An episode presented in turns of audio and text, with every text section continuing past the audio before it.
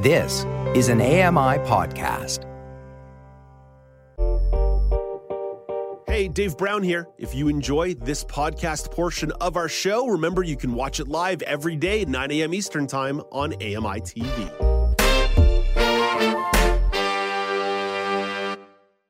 Good morning. It's Wednesday, October the 26th, 2022. Welcome to Now with Dave Brown, coming to you on AMI TV. I'm Dave Brown. Let's hit the horns and go!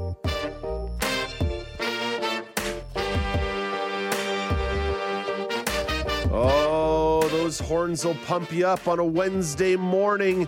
We've got a great show for you today. Coming up on the show, British Columbia has been experiencing a collision of politics and climate activism. Journalist Arno Kopecky will offer up his thoughts. What can be better done to serve people with disabilities during an emergency? Advocates are calling for the creation of a vulnerable people's registry. We'll explore that idea. And Canadians want to keep expiry dates and best before dates on food items and food labels. I will discuss some issues we have with food labels. We'll also talk about our grocery store pet peeves, but also the things that bring us great joy in the grocery store. As I've told you before, it's my favorite place to go for a long romantic walk. Let's begin with our top story of the day, and we're beginning with the economy. Economists are expecting a rate hike from the Bank of Canada this morning. Don Kelly looks ahead. Royal Bank senior economist Nathan Janzen says it's a coin toss between a hike of a half a percentage point or three quarters of a point in the central bank's key interest rate. He is leaning toward the smaller increase, but says it's pretty clear that more aggressive interest rate hikes are still warranted. The central bank's trying to rein in inflation, which did drop slightly in September, even as grocery prices kept climbing. Don Kelly, The Canadian Press. And those numbers and that announcement typically occurs around 10 a.m. Eastern Time. So as it comes across the wire, we'll share that information with you. It'll probably happen right around the time we're having the sports chat with Brock Richardson. So right around 10.05, 10.10, we'll be able to share what happens with the interest rate hike. Let's move on to another story involving politics. The Canadian Human Rights Tribunal says a $40 billion agreement over child welfare on First Nations has not met all of its orders. The federal government announced the deal in January to compensate First Nations children who suffered harm under Canada's underfunding of child welfare. Assembly of First Nations Regional Chief Cindy Woodhouse says this development presents a significant roadblock for reform.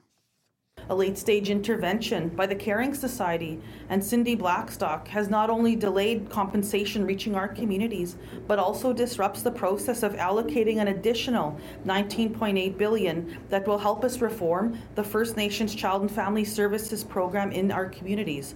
Minister of Indigenous Crown Affairs Mark Miller says even after the deal was struck, the conversation has continued. When you look at actually the, the, children that need to be compensated, that we're taking a common approach so that they're not going to three or four different areas to try to get compensated for the same harm that they occurred. So the work that's been done is not insignificant, and I don't want to leave the impression with, with, with listeners or viewers that there's no work that's been done since then. The work on long-term reform, this is a discussion we had uh, with the Prime Minister directly, is, is, is how do we end this? Minister of Indigenous Services Patty Hajdu says the government will go back to the negotiating table to ensure conditions are met.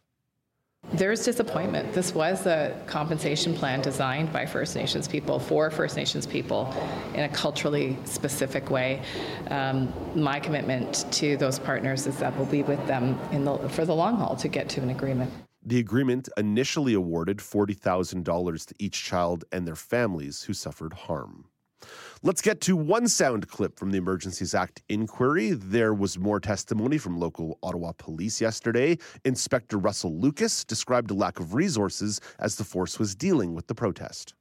The analogy I use is I have one load of, of sandbags and we're building a wall, but you see the waters are rising faster and you know you're going to get overwhelmed with the water that's coming. More senior members of Ottawa's police force will testify today. One more news story for you, and this one comes from the world of business. There have been some developments in Videotron's purchase of Freedom Mobile. Karen Rebo explains. The Freedom sale is part of the proposed $26 billion merger of Rogers Communications and Shaw Communications, which Industry Minister Francois Philippe Champagne yesterday rejected while leaving the door open to a revised agreement.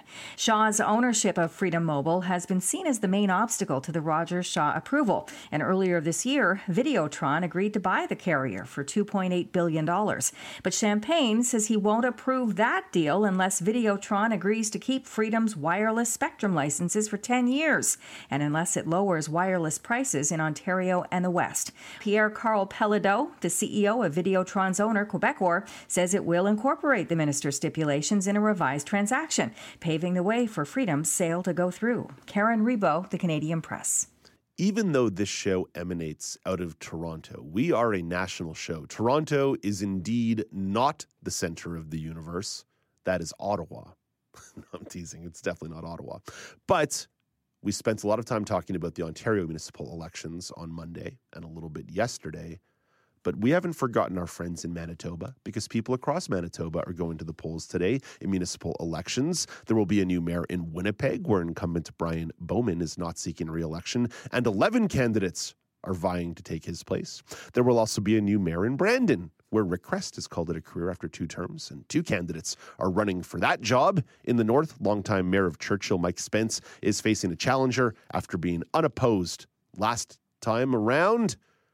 And polls will be open in Manitoba till 8 p.m. local time. So, best of luck to all our friends out there in the prairies who are headed to the polls today. Speaking of polls, Let's get to our daily polls. At Accessible Media is where you find us on Twitter. At Accessible Media Inc. is where you find us on Facebook. On Tuesday, we asked you, Are you already in the Halloween spirit?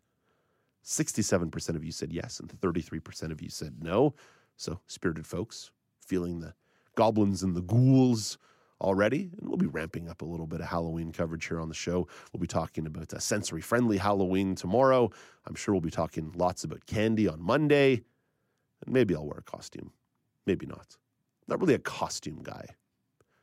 Maybe I'll wear a fedora and I'll be Kelly McDonald for Halloween. Let's move on. Actually, before we move on, I should mention our friend Anu Paula chimed in on Facebook yesterday at Accessible Media Inc. in the comments to that question. She says the best part of Halloween is candy in cute packaging. Very seasonal stuff over there.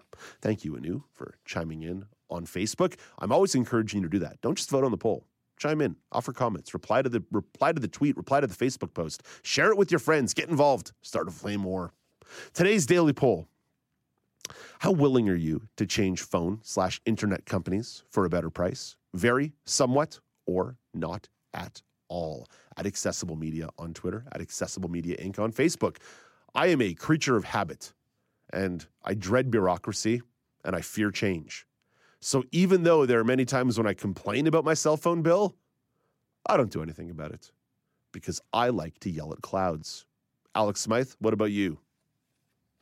You know, uh, Dave, this is something that I, I think there is a bit more of an um, impression that there is a lot more competition and availability of services, especially when we get to internet. Now, cell phones, you can go with all the major carriers. They're typically going to offer service in your area.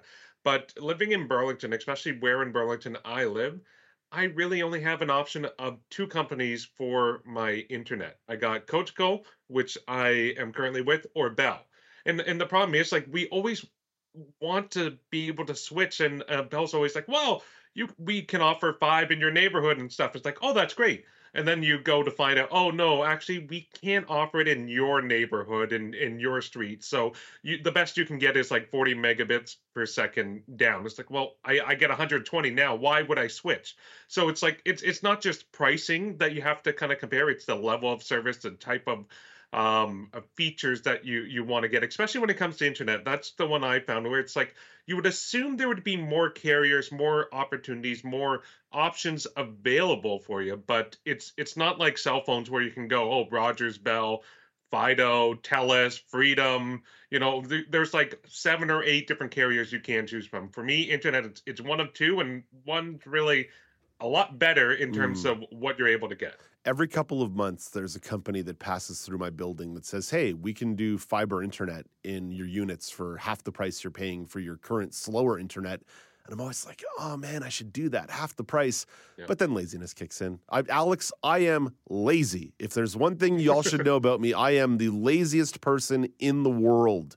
In the world. I, I, I I think you should clarify. You're lazy in certain regards. You're very hardworking, Dave. I mean, I got to commend you on that. Maybe it's lazy when it comes to having to change something or do something different. I get that. You know, it's like, do you really want to go through the hassle of trying a new internet provider, a new phone provider, when, you know, at the where you are right now, it's fine. It's not great. It's not terrible. Yeah. They haven't pushed you to force a change. Yeah. So you're kind of like, eh, I'll just stay here. And like a service call needs to happen. I have to be home. I have to wear pants. Like there's a lot of stuff here that gets in the way. Eliza Rocco, what about you? Are you going to hop on the phone with your cell phone company, internet company, and be like, hey, I need a better deal, yo?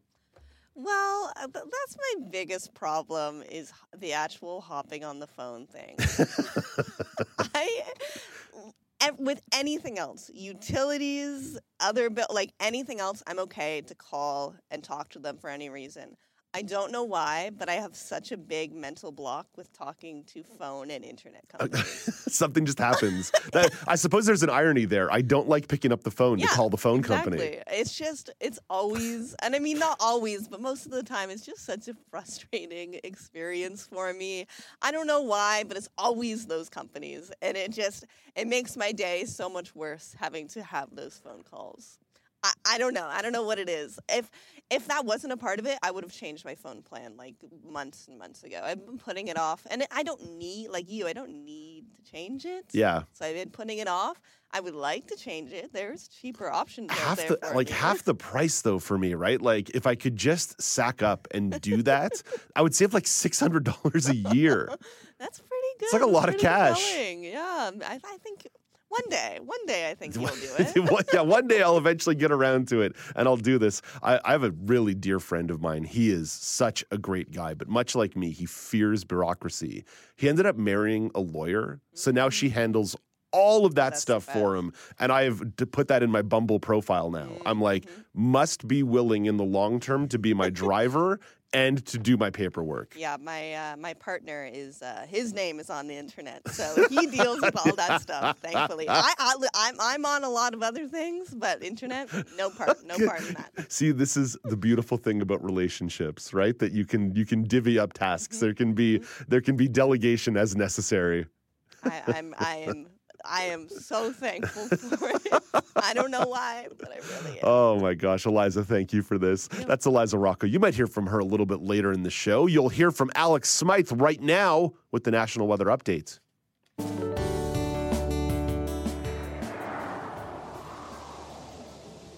Here is your AMI National Weather Report from Environment Canada.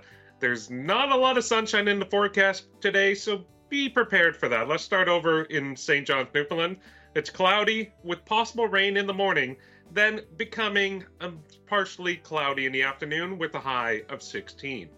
In Halifax, Nova Scotia, it's rain with up to 5 millimeters expected and a high of 17. In Montreal, Quebec, it's a mix of sun and clouds with possible showers in the afternoon, but a high of 23. In Ottawa, Ontario, it's mainly cloudy with a chance of rain this morning and wind gusts up to 50 kilometers per hour with a high of 22.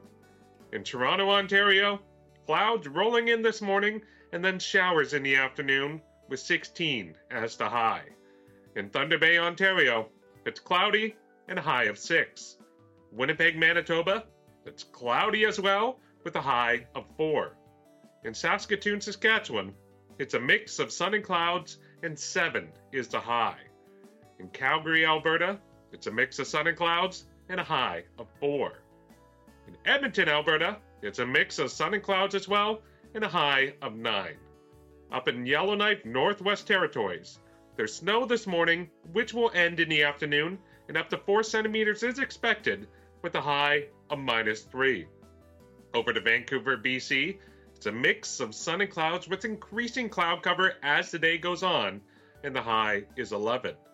And finally, in Victoria, BC, it's a mix of sun and clouds with a chance of showers late in the afternoon and a high of 11. That was your AMI National Weather Report from Environment Canada. Thank you very much. Alex, coming up next, we ask the question what can be done to better serve people with disabilities during an emergency? Advocates are calling for the creation of a voluntary vulnerable people's registry. We'll explore that idea. This is Now with Dave Brown on AMI.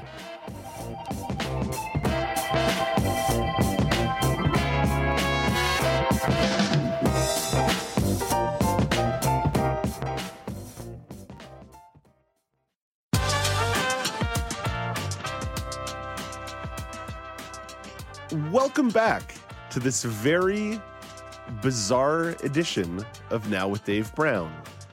The irony of ironies occurred as we were just about to get into a conversation about emergency preparedness and situations like major storms, climate events, power outages. The power went out in our Toronto offices. And you might think, oh, a little power blip, that's easy to fix there are a lot of machines and computers and other machines around this place that require some significant rebooting to do a national television broadcast. So, a huge shout out to Leanne and Kevin and Ray and Kingsley and Dan and Eliza, who were working their tails off behind the scenes to get us back on the air. I'm not sure what this is going to do to our repeat broadcasts, whether the show will even be repeated. But just bear in mind, it could be a little bit weird and clunky. You might get some extra commercial breaks to fill some time and make this fit into a two hour block. A person who I'm very grateful to is disability advocate and artist Anne Camozzi, who literally sat in our Zoom room for 20 minutes now while we were getting things back online. And I'm so grateful that you were able to hang around for us. Thank you. No problem. I did think it was a great irony. there's definitely there's definitely something to that. The powers that be somewhere did not want to give us the power to have the conversation about emergency preparedness, serving people with disabilities during emergencies, and the possible creation of a vulnerable persons list, a registry of a voluntary vulnerable persons registry. And before we get into the registry, can you describe for me the state of emergency preparedness and services for people with disabilities in Nova Scotia? Well, I really think there really is no emergency preparedness for uh, people with disabilities. At least um, I was unable to uh, find out very much. It turns out our government did release um, um, a handbook for people with disabilities, but nobody in the disability community really knew about it until halfway through Fiona. Then suddenly it surfaced online. I think, you know, one of the things that myself and others are calling for is not just the development of a voluntary registry, but also that people with disabilities be involved in emergency planning. Mm.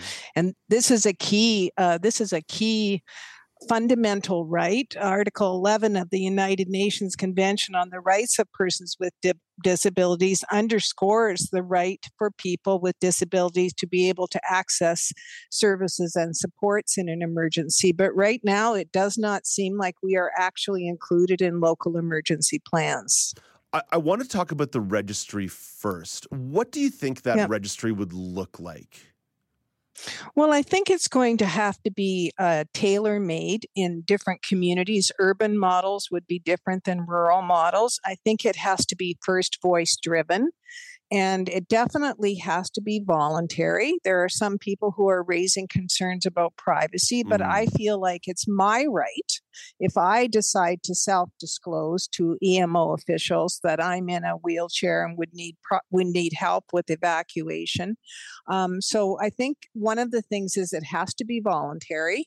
Secondly, it has to be first voice driven, so it's community based and in Nova Scotia, at least, it looks like they are looking at possibly legislating it because of um, uh, myself and others who have been talking about it. So we've had a very good response here from the provincial government, and the Minister of Justice has indicated that he will be looking at adding it to the Emergency Measures Act, which would be a powerful um, step forward, I think, mm. to have it actually included in legislation. But that legislation hopefully will state that it has to be first voice driven. I'd hate to see it become a bureaucratic thing where first voices don't design it. Mm, yeah, that's that's really well put. I, I, it is very. It must be very affirming that people within the government are taking what you're advocating for very seriously.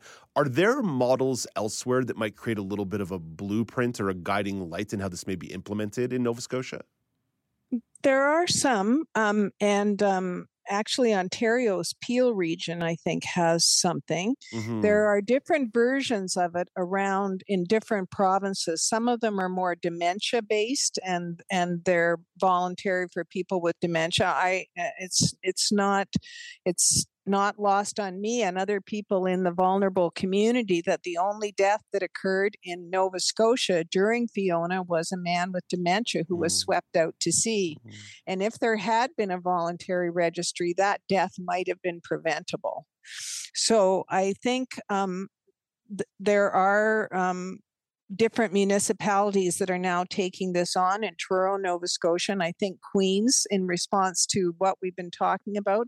But I, I think it's going to be something that has to be developed community by community. Mm. It doesn't mean that the basic guiding principles couldn't be a national guiding principle and then guiding principles voluntary, first voice led, um, community based, and so, for example, I live in a small rural community. That would be a very different model than would be for Toronto. Right. right. And and and so that's why I think that the general principles could be universal, but then the the, the nitty gritty detail of it would have to be worked out um, on a community based approach. Yeah, it, that that makes so much sense, right? Because first responders and emergency individuals would be locally based, would be regionally based. So it's the local fire fire department, ambulance, EMS, police. These are the folks who would need to be able to do that communication or take action in times of an emergency. So absolutely, even if we created a policy framework, absolutely there needs to be local communication and local and regional work. And I, I, I want to go beyond the registry. What else do you think could be done in the moments of an emergency to better serve people with disabilities? Well, I think the messaging prior to the emergency has to include people with disabilities. For example, I tried to find out ahead of time where the comfort stations would be and how I would get there if mm. I needed to get mm. there. And I was unable to find that prior to Fiona, even though there were multi day, week long almost messages telling us to be prepared.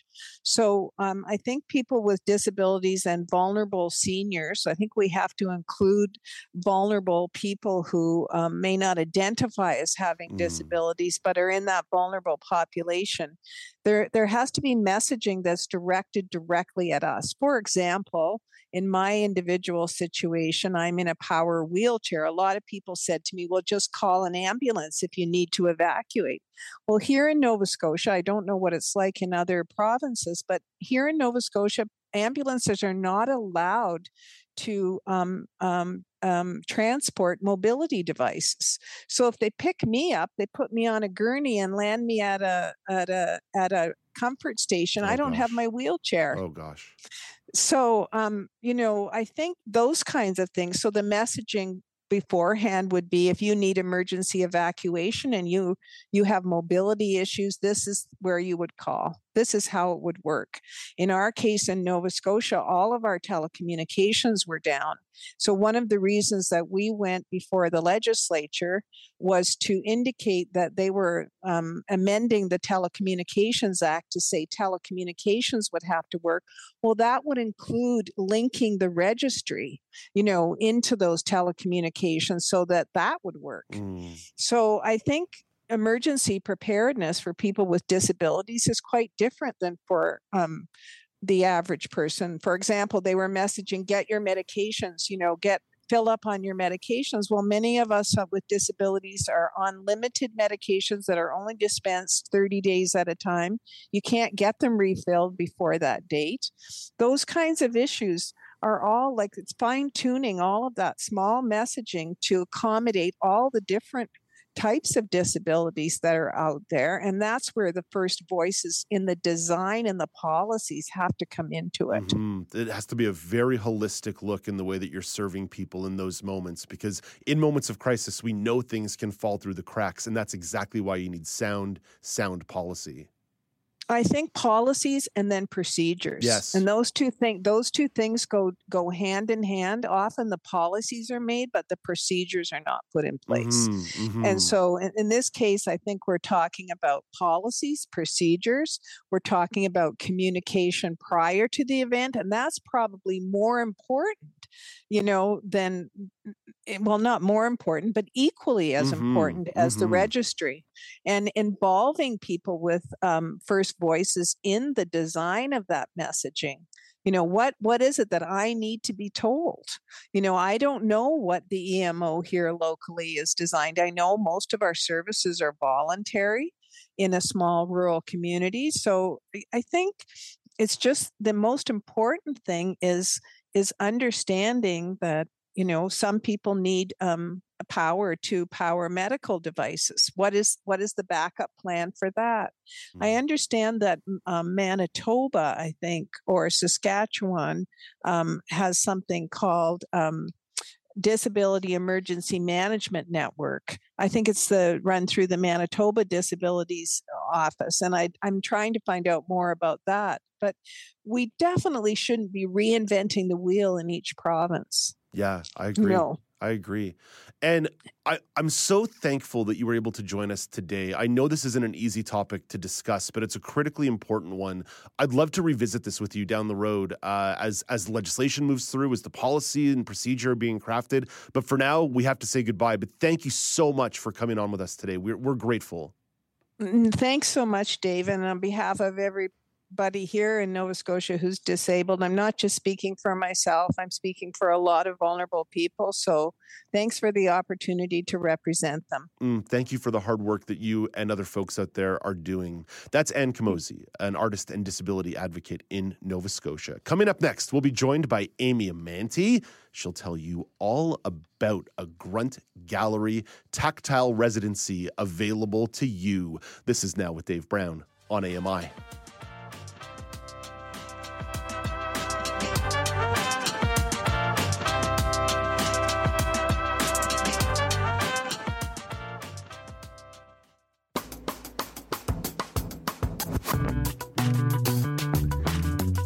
Welcome back to Now with Dave Brown on AMI, the very special Power Out edition of Now with Dave Brown. We're a little behind the clock here, but we're going to break format and just kind of move through as we do. So let's welcome in Amy Amanti, a community reporter for us out there in Vancouver, British Columbia. Hey, good morning, Amy. Hey, good morning, Dave. Happy I wasn't cut with the electricity. we definitely did not give you the boot. We would never give Amy Amanti the boot. Uh, no sweat. I I'm do here. that. I'm sorry, sorry, sorry, uh, Amy. I got a note in my ear. I got a note in my ear about the TVs going off in here, but that's just going to be the kind of day we're going to have here on Now with Dave Brown. So, uh, Amy, let's start with some in-person fitness classes that BC Blind Oh. Sports is offering. Tell me a bit about this, about the return of in-person fitness classes.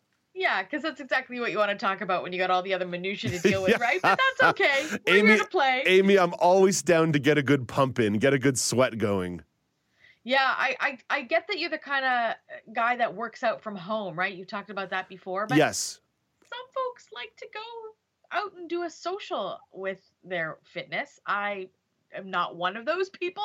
Um, although I have done these fitness classes before when they were locally in my area, but I'm talking about a couple of them that are in uh, and other areas of the province of British Columbia. So yeah, the in in person fitness programs are returning with like like great strength because of course people have been isolated for the last couple of years. So i wanted to just you know highlight bc blind sports and what they're doing. So they've got a couple of classes happening in Kelowna. Um, so cindy who's one of the uh, regular um, fitness partners and they do this right? They partner with regular um, fitness trainers um, to host these programs so you're looking at um, programs with cindy at the uh, Kelowna cultural center um, on thursdays between 5 and 6 p.m which is great and in nanaimo classes with brian Um, we'll start Monday, October 17th, which of course is past, but they're regular ongoing classes Nice. from 3 p.m. to 4 p.m.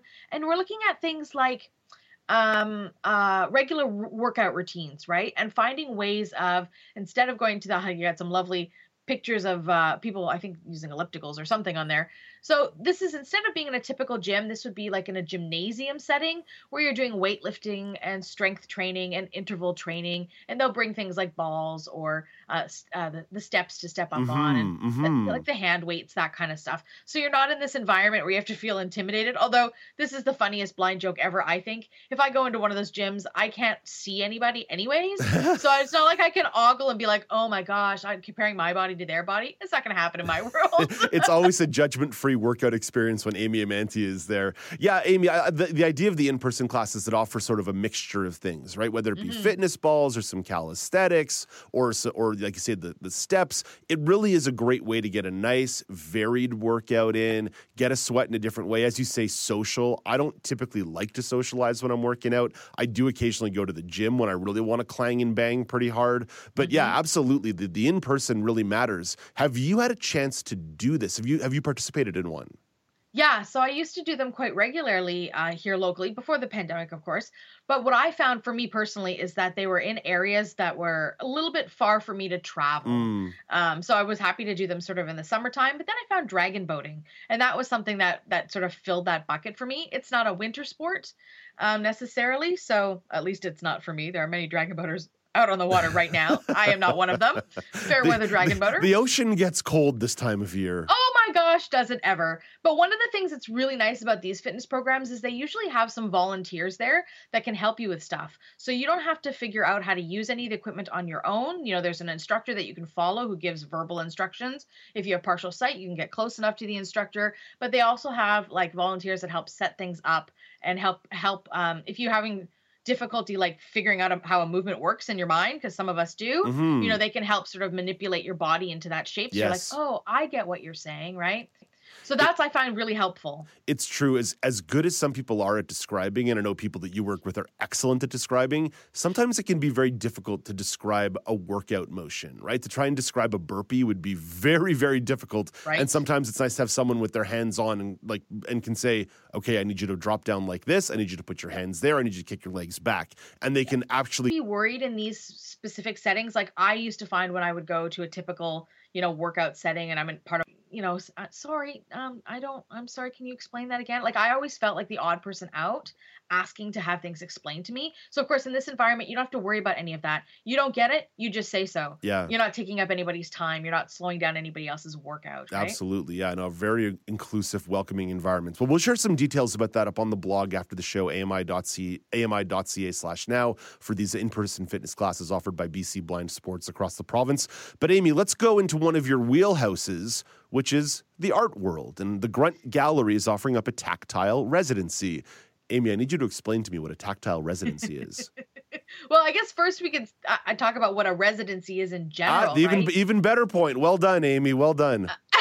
so a residency um, is usually, I mean, in uh, in this particular context, it's about artists, um, and it's like uh, it's a short-term working gig, basically, is what it is. So Grunt Gallery is offering a six-week residency, so you can apply from anywhere. Uh, obviously, they look at local folks first. That's based on funding, right? Finding places for people to stay. But really, if you're an artist um, or a writer or whatever, you can apply for residencies wherever uh, and go and experience, you know, what it's like. So in this case, Grunt Gallery is offering a tactile residency. So what they're looking to do is bring in somebody who's blind, partially sighted, deaf blind, has a non-visual experience of any kind, to explore how we how we um, interact with a typical gallery setting, which is like has been hands off, right? You go into a gallery, you Mhm. can't touch anything. So how do we break those barriers down and focus specifically on the aspect of touch? And what's really nice about this residency is that you don't have to have any artist experience. It's open to anybody. I may apply myself. I don't know. We'll see.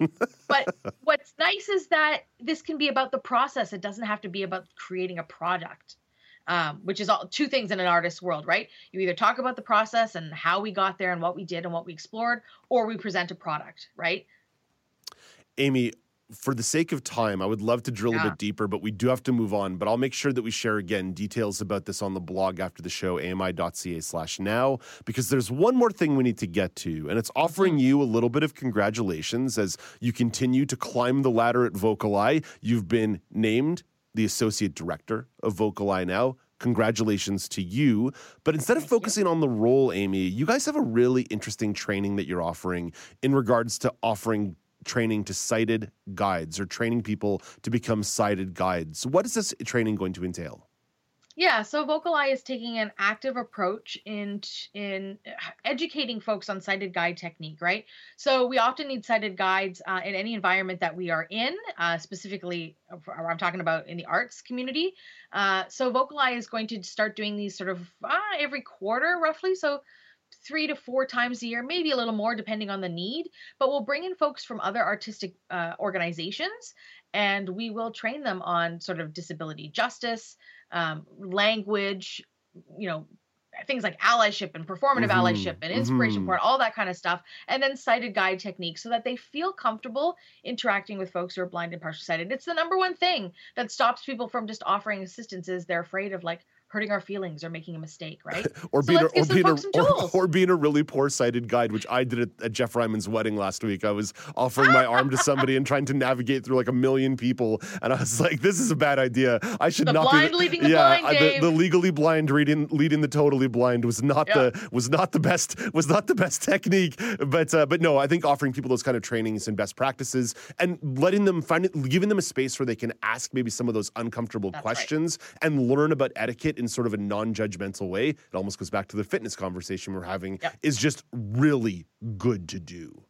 Yeah. So I, I run these programs like I look at a kind of a decolonized approach, which is a little bit like uh, it's very discussionary, we'll say, you know, and folks can just ask questions as they need to. That's the place where we want them to make their air quotes mistakes and to feel comfortable. And then just to like leave the room with this toolbox full of tools Yeah. that they can pull out as they need to, right? And some of the things that we talk about are great, whether you are working with the blind community or other communities of folks with disabilities, right? Some of the concepts carry over. Absolutely. Amy, we're so grateful. Thank you for your patience with us today as we got to you a little bit late as we're dealing with the power outage. But all the best to you, and we will talk to you again on Monday for a movie uh, series it. review. You got it. I'll be there Monday. Excellent. That's Amy Amantea, a community reporter out there in Vancouver, BC. Coming up after the break, we'll bring in Brock Richardson and have ourselves a real quick sports chat.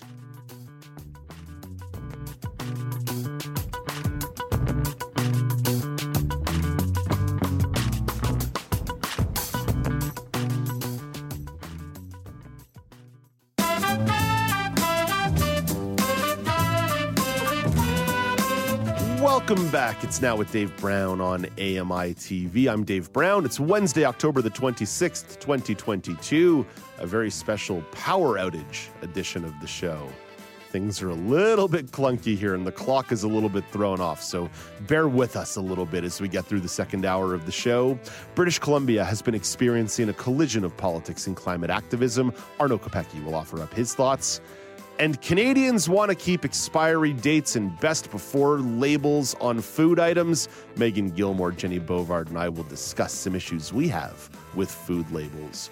Just before we bring in Brock Richardson for a sports chat, I do want to share that the Bank of Canada has, as expected, raised interest rates yet again, another 50 basis points, so 0.5%, and the current benchmark interest rates from the Bank of Canada 3.75%, 3.75% after the sixth rate hike this year by the Bank of Canada. And as the day moves along, there'll be some sound gathered from economists, and I'll share that with you tomorrow. But for now, let's bring in Brock Richardson for a sports chat.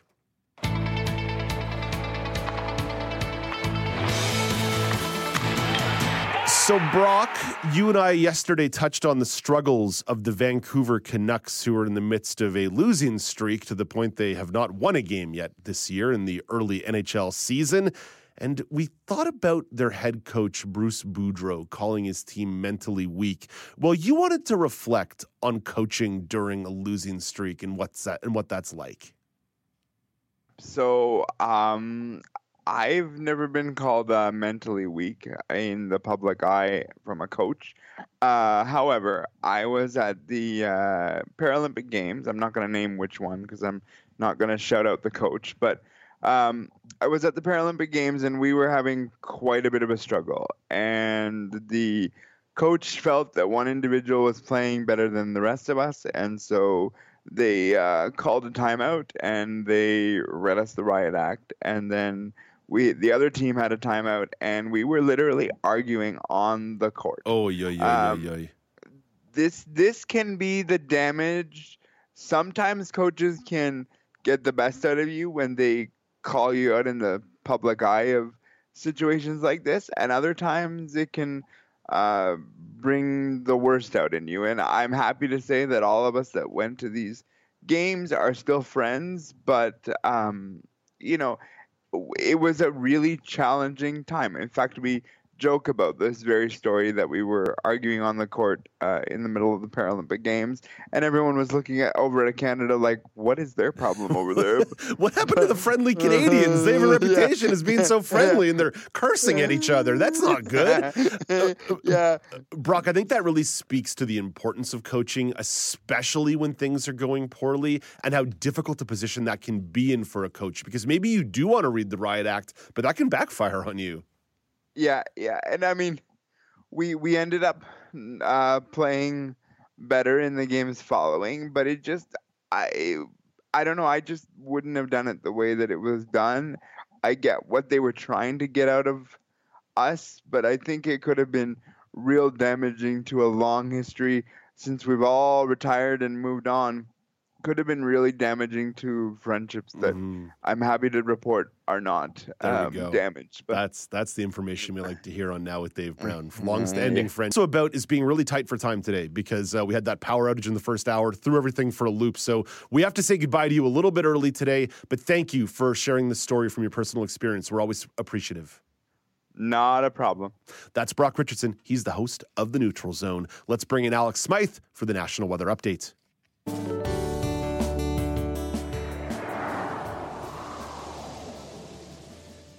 Here is your AMI National Weather Report from Environment Canada. Starting in Corner Brook, Newfoundland, it's cloudy with showers expected this morning and a high of 17. In Charlottetown, PEI, it's mainly cloudy and a high of 19. In Saint John, New Brunswick, there's rain. It's expected throughout the day and a high of 16.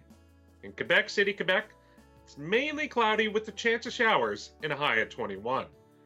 In Toronto, Ontario, clouds rolling in in the morning and then showers in the afternoon with a high of 16. In Sault Ste. Marie, Ontario, rain ending later today, and then it'll be cloudy with a high of 6. In Brandon, Manitoba, cloudy with possible rain or snow in the afternoon with a high of 4. In Regina, Saskatchewan, cloudy with a chance of snow this morning, then clearing up in the afternoon with a high of 1. In Lethbridge, Alberta, it's a mix of sun and clouds and wind gusts up to 50 kilometers per hour and a high of 9. In Red Deer, Alberta, it's a mix of sun and clouds and a high of 9 as well. In Whitehorse, Yukon, snow off and on today with up to 2 centimeters expected and wind gusts up to 60 kilometers per hour with a high of 2. And in Kelowna, BC, it's cloudy with possible showers in the morning and then a mix of sun and clouds and a high of 9. And then finally in Vancouver, BC, it's a mix of sun and clouds with increasing cloud cover as the day goes on and a high of 11. That was your AMI National Weather Report from Environment Canada. Thank you very much, Alex. Coming up next, British Columbia has been experiencing a collision of politics and climate activism. Journalist Arno Kopecky will offer up his thoughts. This is Now with Dave Brown on AMI.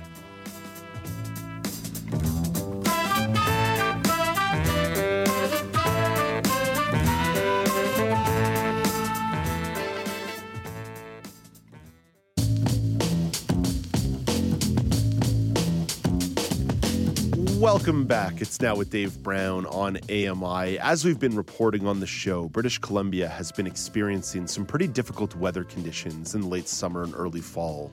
There were air quality statements due to forest fires. Drought conditions had places like the Sunshine Coast declaring a local state of emergency last week. That provided a backdrop for some political drama that played out in the province last week as well. For his thoughts on all of this, let's bring in journalist Arno Kopecky. Hey, good morning, Arno. Great to chat with you once again. Good morning, Dave. Uh, great to see you. How's it going? Pretty good, pretty good. Arno, let's start with the drought conditions. You're out there in the Vancouver area. Can you describe what it's been like the last few weeks? Well, the fever finally broke a couple days ago, Dave, so I'm in a better mood than I was. Um, uh, finally started raining, but yes, it was dramatic. We thought we were going to get through summer without any climate disasters here.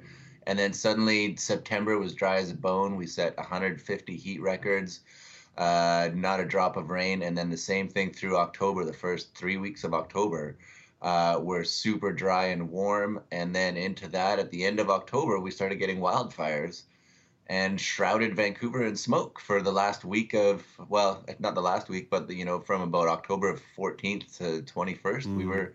Uh, as as the screen is showing, uh, you know, you couldn't see the mountains. We are getting these uh, apocalyptic orange sunsets and hanging out in t-shirts in the afternoon, uh, which is I know it's warmer than the rest of Canada and Vancouver, but it's not supposed to be that warm. So mm. it was it was dramatic. Yeah, I was talking to my friend in Seattle, and she said you couldn't even go for a walk outside without either her allergies or her asthma acting up because of the smoke conditions that people were going totally, through. yeah.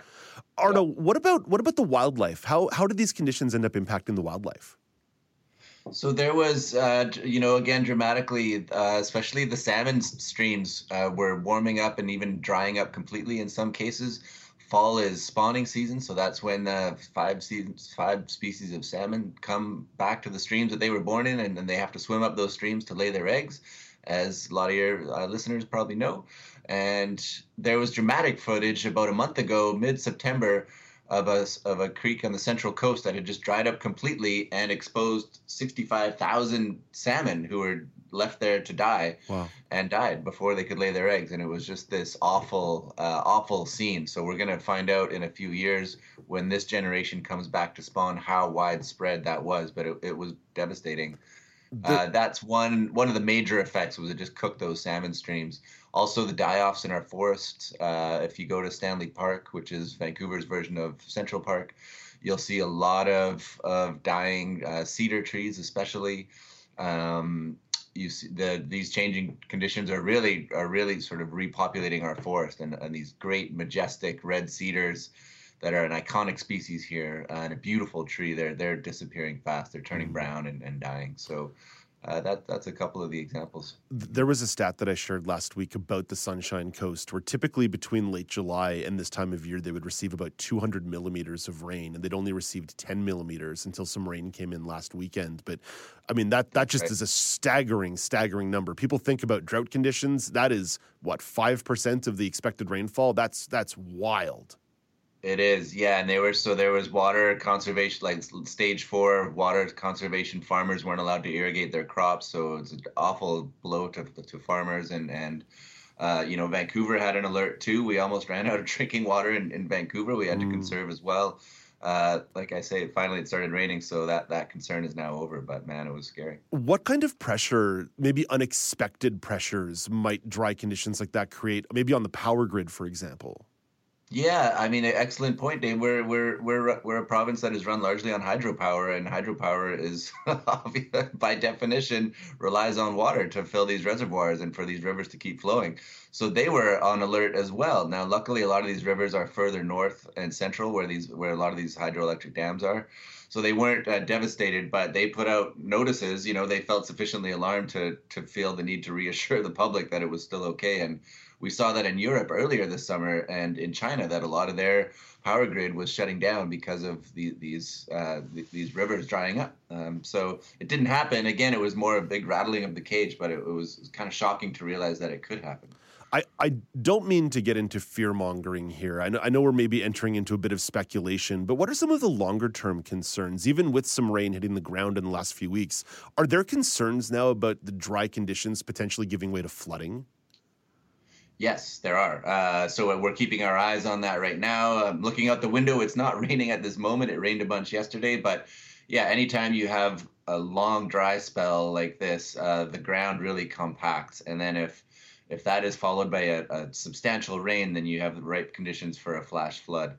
And of course, we're all we have a bit of PTSD here from it was just a year ago that Yeah, yeah. uh, that BC had these atmospheric rivers that, I, that I was out there. I, I was out there last November when when the atmospheric rivers went through. the The impact of the Lower Mainland and the central part of the the, the province was staggering. Yes, it really was, and so a lot those same mountain slopes are are still destabilized. You know, they don't just bounce back uh, right away. So um, we are on high alert now for that too. I don't think we have the well, we definitely don't have the level of rain forecast that was last year, but it wouldn't take much uh, uh, when the slopes are this dry and already weakened from last year. Now we haven't had a week of rain, so things can floods can happen like that quickly for sure. Arno, let's jump over to politics here because climate ended up playing a significant role in political conversations around BC mm-hmm. last week. NDP leadership hopeful Anjali Appadurai was disqualified from the race for alleged breaches of campaign rules. Appadurai denies any wrongdoing. Oh, is the clip not firing for us today? That's that's kind of a kind of a microcosm of what uh, of what we've dealt with with a power outage on the show today. It's all good. We play. Okay, Eliza's got it. Eliza, let's let's fire up that clip. All right. We followed the rules, and so the party had a choice. Let all the members of the party, new and old, choose the next leader and risk having a climate champion in the premier's seat, or take this undemocratic approach and disqualify the candidate. It's distressing that they have taken the nuclear option.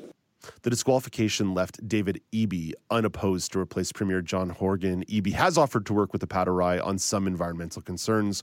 Arno, I've been observing this one from afar, but what's the conversation been like in BC? It has been a it, uh, it really captivated uh, many people in this province, you know, um, and there was two really two two powerful narratives going on. Of course, on the one hand, Anjali Appadurai, this this uh, uh, charismatic, uh, passionate, really talented young speaker and movement organizer who speaks for climate change at a time when we're all worried about it. And like I said, fi- you know, wildfire smoke is filling the air while this drama is playing out at first she got into the ring and, and announced that she was going to be running for the leadership of the party, uh, which, if she won, would make her the premier of the province. So a lot of people saw that and thought, well, you know, that's nice. She'll, you know, she'll add something to the conversation. But then a month later, uh, the, the numbers started coming in, and people thought, oh my gosh, she might actually win this thing. And so that's when the, the Imagine conversation- imagine that in a democracy, somebody somebody winning based on a popularity. yeah. totally. But you know, so the, the countervailing. So of course, people who are climate concerned and, and environmental, the environmental movement was very apt about this. Um, but a lot of progressive people were also kind of concerned because you know they're thinking, well, BC has a pretty progressive government. You know, we're one of the more progressive provinces in the country, uh, which is a precious commodity at this time of surging right wing sentiment. And Appadurai uh, according to this narrative, threatened a lot of that by if she had won, she would have, you know, nobody in the party, uh, none of the sitting uh, re- representatives, uh, members of legislative assembly, nobody wanted her to be there. So it was it was really kind of an, an insurgency uh, and a bit of a host would have been a bit of a hostile takeover. Also, she would have uh, really canceled some huge mega projects, uh, Trans Mountain Pipeline, Coastal gas GasLink Pipeline, Site C Mega Dam which would have saddled this province if she had pulled that off with literally tens of billions of dollars in debt at a time when you know there's a healthcare crisis here we don't have enough teachers there's a housing crisis there's a lot of stuff going on. So people felt you know she represented this threat that would have opened the door for the opposition to win in the next election. And that was kind of the dynamic uh, when she seemed to be winning and then all of a sudden the party disqualified her for breaking a number of campaign rules. And so that, of course, made half the, the province think, well, it was actually the BC NDP that cheated, not Anjali Appadurai. Um, and so that's the kerfuffle that we're all in. And, you know, you heard what Anjali Appadurai said in that clip, and a lot of people uh, uh, agree with her. A lot of people feel that she was actually the one who who raised the nuclear option and, and took it to this, this place. Arno, I know this is a, a speculative question, but but I do want to get your take on it. Does it feel like there's political gatekeeping when it comes to climate activists and keeping them out of political power? You know, uh, I, I, think there is certainly some gatekeeping. I think, but I, I think any organization, including a, a party, uh, is going to do what it can to prevent somebody who is not entirely friendly to their sitting interests from taking over that organization. and I don't know if the if the BC NDP is particularly hostile to the climate movement. Uh, I think they have a lot of people who are very climate aware. There is no doubt that they have uh, the environmental file has been one of their weakest files, and the NDP, both in BC and federally, and anywhere that there is a party like the NDP, which has its roots in the labor movement, faces this weird contradiction where they're trying to be progressive and represent workers, but also represent environmental interests in a province and a country where most jobs are in environmentally destructive industries. Mm. So how do you square that circle? It's a real tricky thing that the NDP is trying to manage, and that is what Appadurai represented, because uh, she is also grounded in humanitarian social justice concerns, but she is fusing that with uh, climate and environmental concerns, and she tried to bring that to the power. I, my view is that she succeeded in her goal. That she cre- she forced the NDP to acknowledge uh, that they have to that this is a political force that she represents that they would be stronger to incorporate it than to fight it um, i don't think it's true that she you know i don't think she was trying to cheat and and be sneaky but she did break some campaign rules that were pretty clear uh, so i think the ndp w- was was gatekeeping and was looking for a reason to disqualify what they saw as a threat mm. uh, to their political prospects but I also think it's true that she she demonstrably did break some of the rules, and that's where the conversation breaks down into the weeds that we don't really need to go into here. I think people always break rules. You know, so there's discretion on how aggressively you enforce those rules. It's not unheard of. I mean, in the in the conservatives leadership race that they just had federally, they disqualified Patrick Brown for breaking the rules. He said all the same things that uh, Appadurai is saying now. Um, so it's this kind of thing is, is not unusual. What was unusual was for somebody who is this young and has no experience in government to come within a millimeter of becoming the premier of the province. Yeah, yeah, it's pretty remarkable. It's very, very yeah. remarkable. Arno, I've got to hold you to sort of a quicker thought on this one. I understand also sure. if you want to reject the premise, and I also understand that maybe you answered this a little bit in your last response, but why do you think some parties are unwilling to push the envelope on a more progressive climate agenda? Uh, some are just cynical because they don't care. Uh, I think many do care and are facing an electorate that does not care nearly as much as it should. And uh, w- if they had to choose between 10 more cents a liter of gas or uh, salmon dying, they would often choose salmon dying.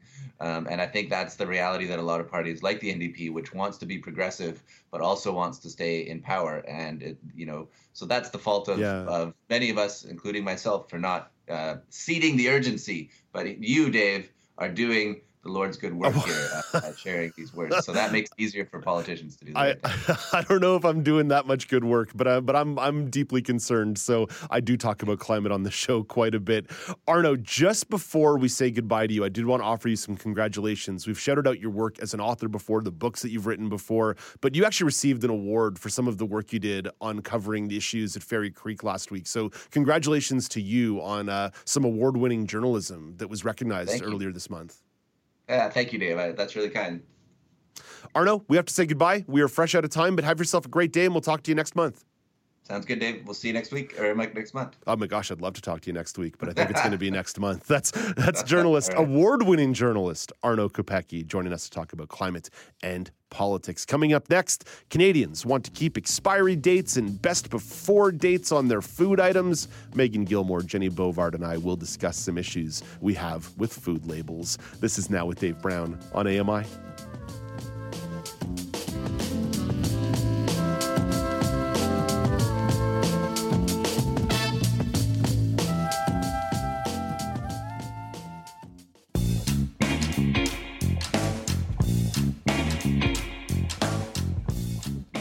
Welcome back. It's now with Dave Brown on AMI.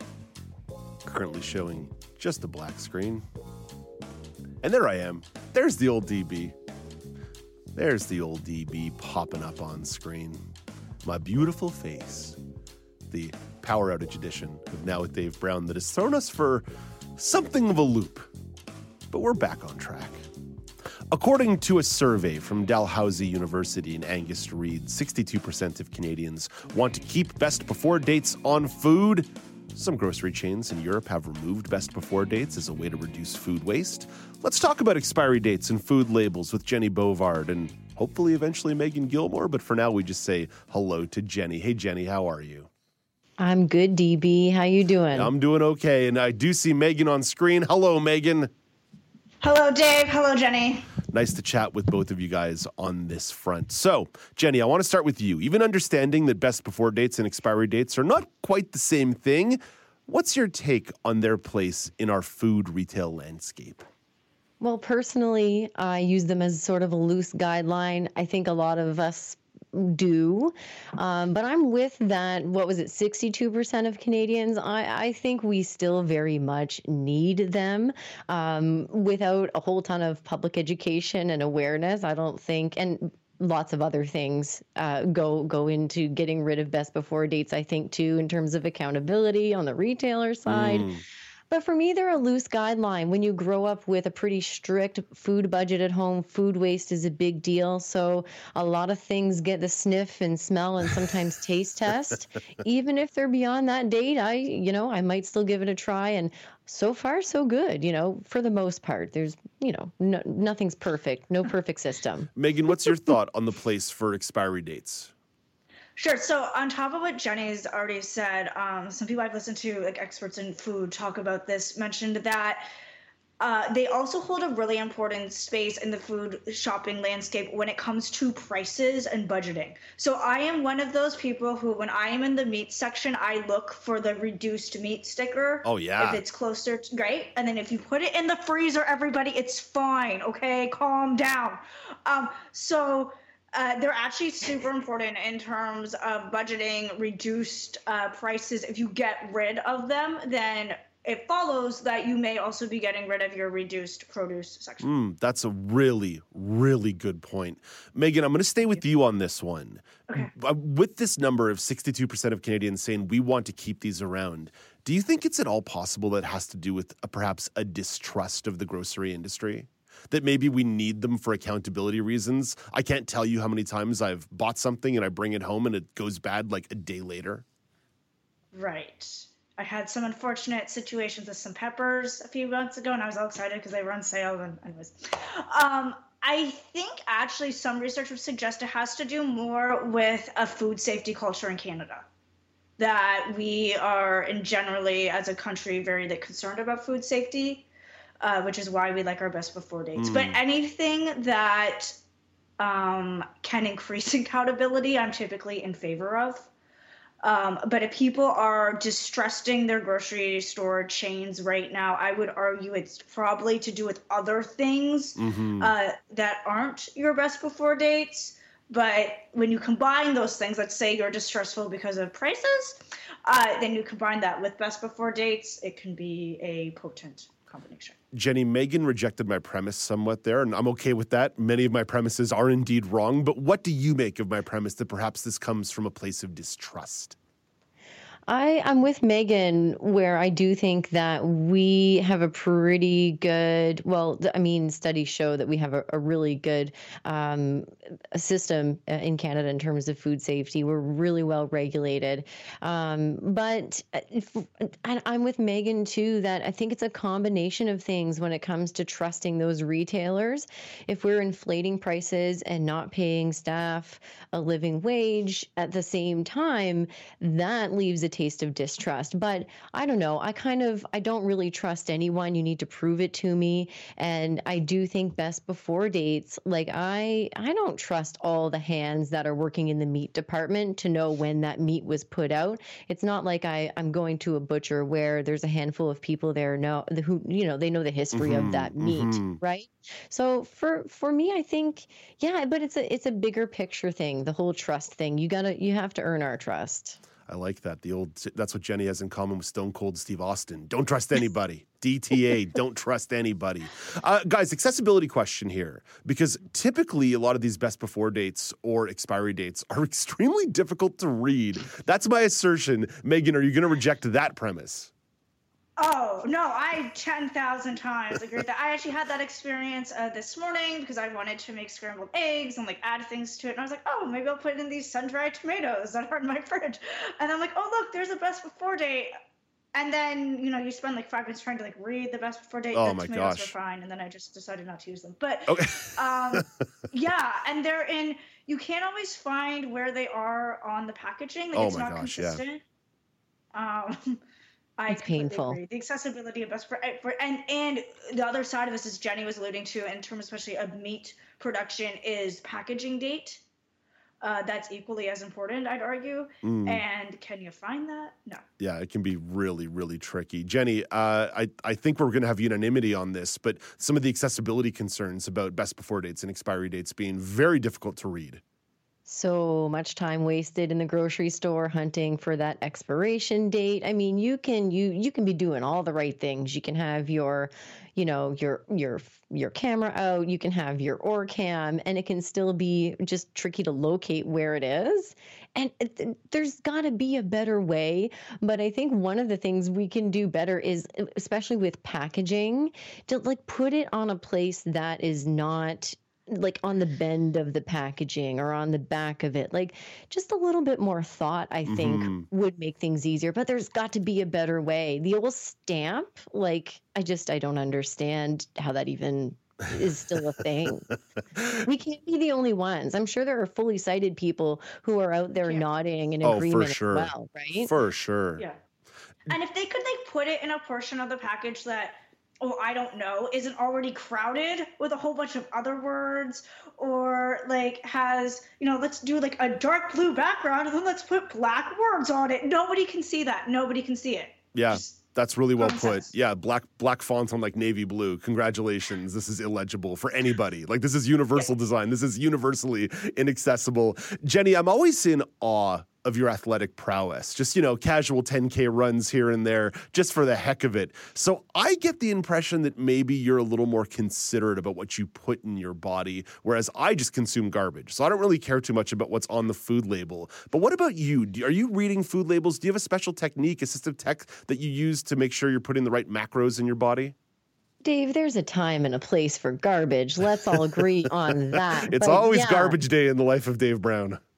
I think when a lot of people think about reading the nutrition, like the food labels, I think they imagine I'm spending like an hour extra at the grocery store every time, and they think it's a really tedious thing. For me, that's not the case. I am really conscious of what I purchase, um, but it's it's really more so if I'm picking out something new, right? If my like favorite pasta sauce is discontinued and I need to pick out a new jar sauce, I do want to compare um, how much sugar is it would be in in each of my new options. So for me, I mean, my go-to is taking a photo, and now with the optical character recognition on my iPhone camera, I am just I feel so blessed by that new feature. I love it so so much. Um, but I think I mentioned Orcam earlier. I think that would be a game changer. If Orcam, you're listening, I'd love to try one out and I'd promote the heck out of that for you because it, it's a bit of an investment. But I know a lot of people who also use um, Be My Eyes and this kind of thing um, in, in their grocery shopping.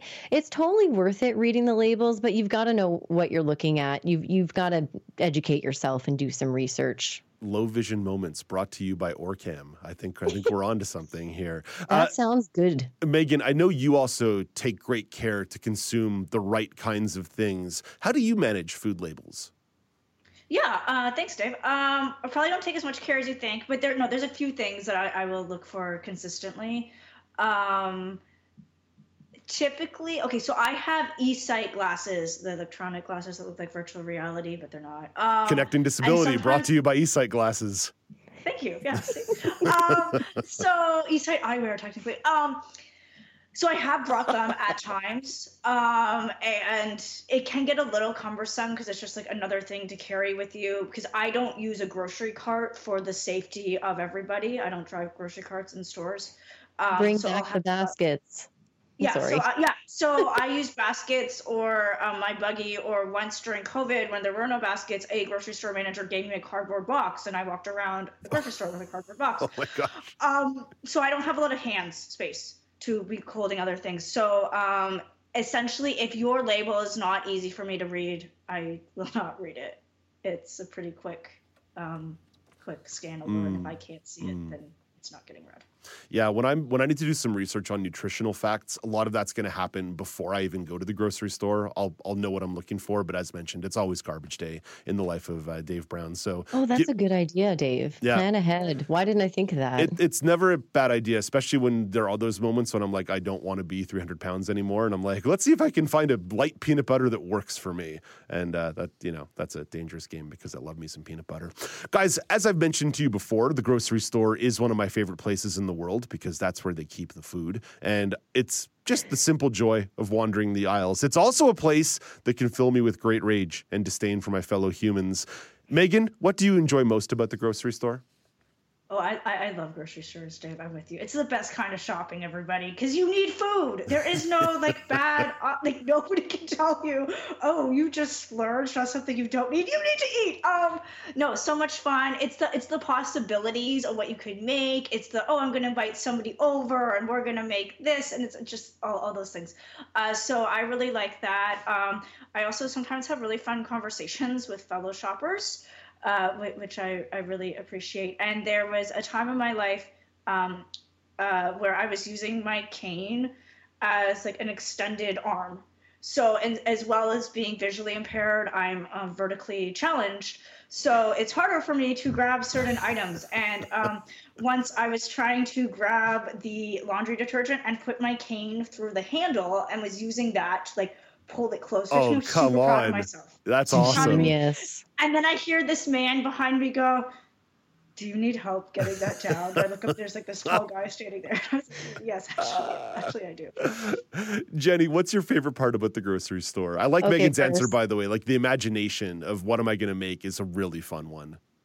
First, I'm no stranger to climbing up on shelves to get stuff. That's me. But uh, I love a, a I love exploring grocery stores in like a different country or even in a different province or a different part of town, because I it's it's uh, the human nature thing for me. You get to see what do people in this region like to eat? Because the retailer usually caters to to who's you know who's living there. Even like the big bad chains these days in my area they do that anyway.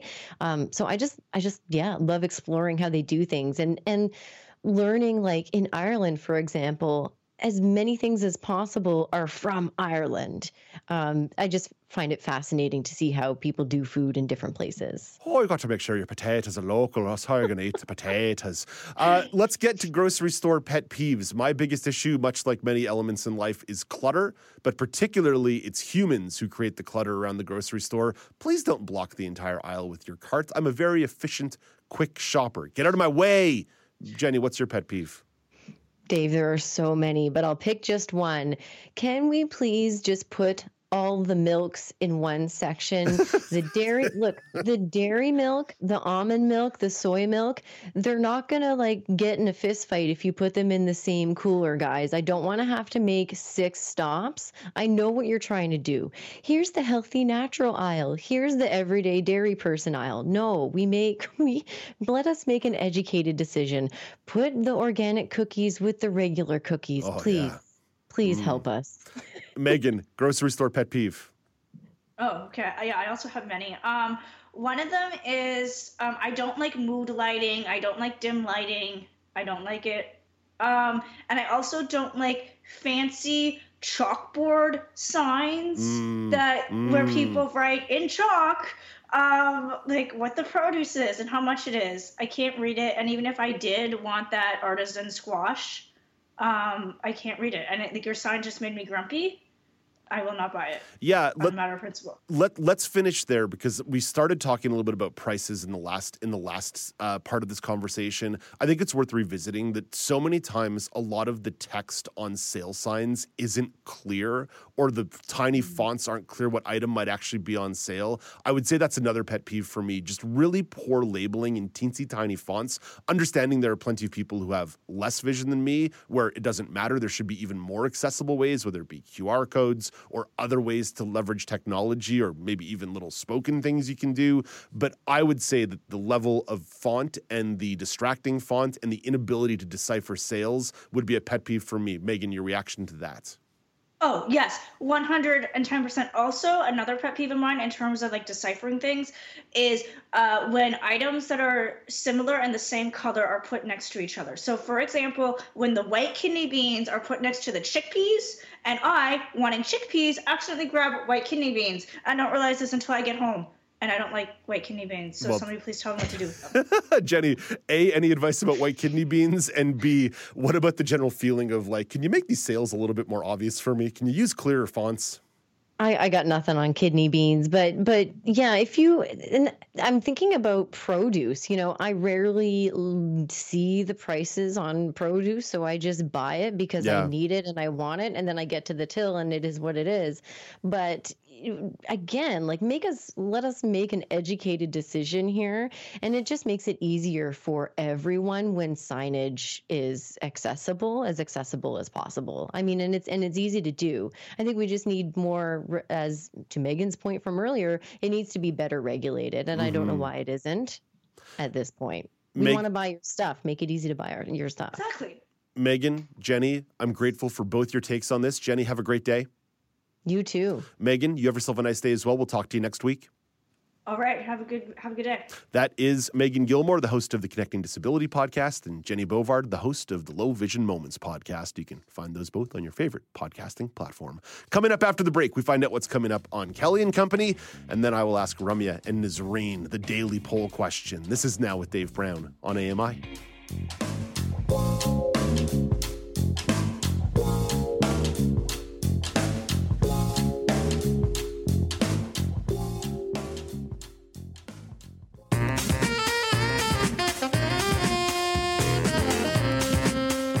Welcome back. It's now with Dave Brown on AMI. Let's look ahead to this afternoon when Kelly and Company hits the airwaves at 2 p.m. Eastern Time on AMI Audio. Ramya Amuthan is the co-host of that show, the Coast, if you will, and is here to tell you what's coming up on that show. Hey, good morning, Ramya.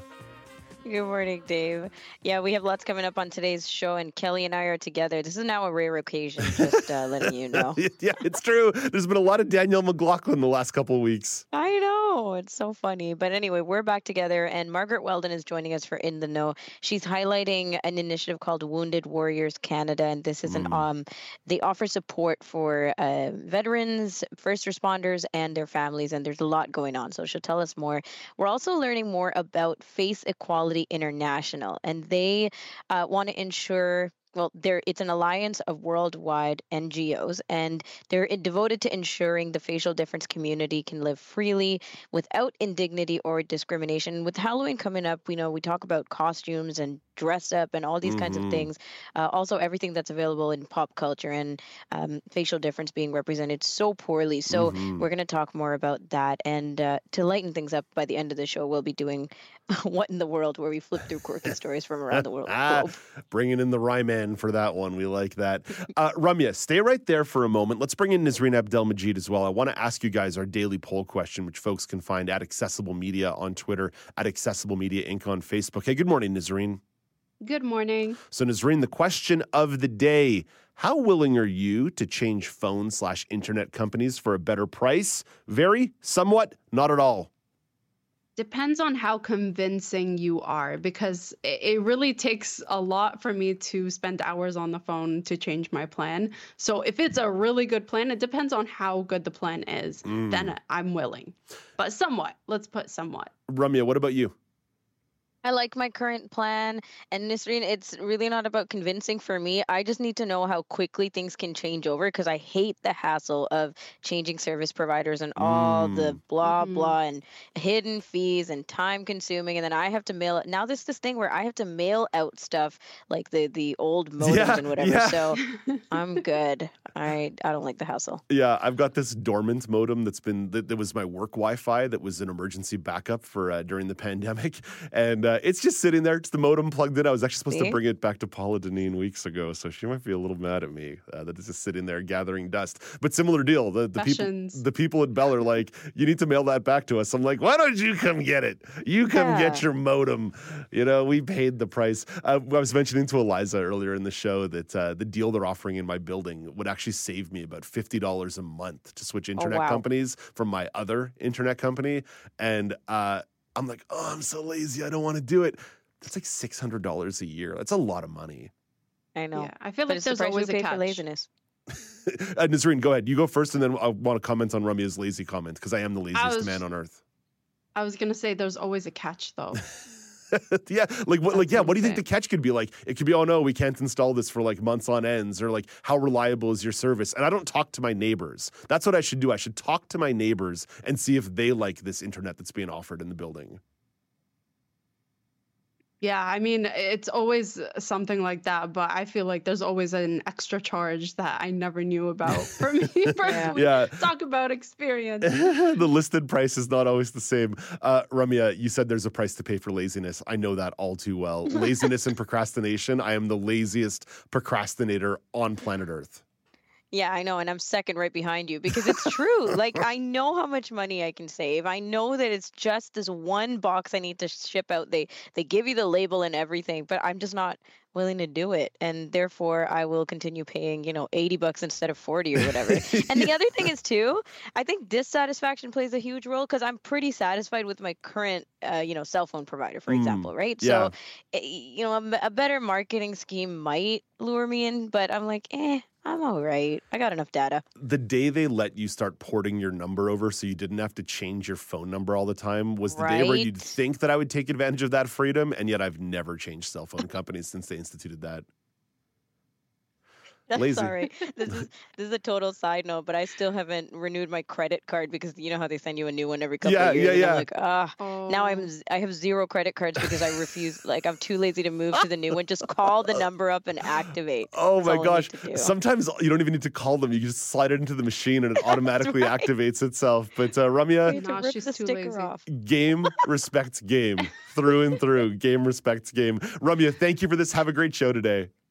Thank you. Nazreen, thank you for chiming in as well. It's always a great time chatting with you.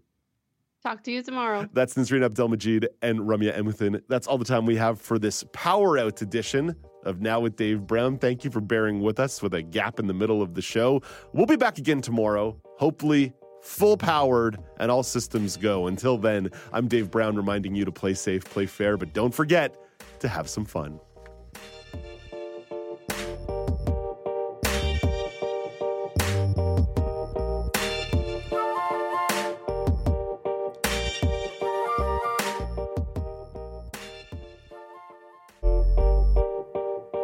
Dave Brown here. If you enjoy this podcast portion of our show, remember you can watch it live every day at 9 a.m. Eastern Time on AMI TV.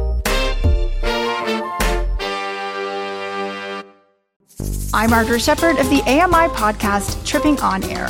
Every month, my co host Alex Hajar and I spill the tea on what it's really like to live with MS. Watch Tripping On Air on YouTube or download wherever you get your pods.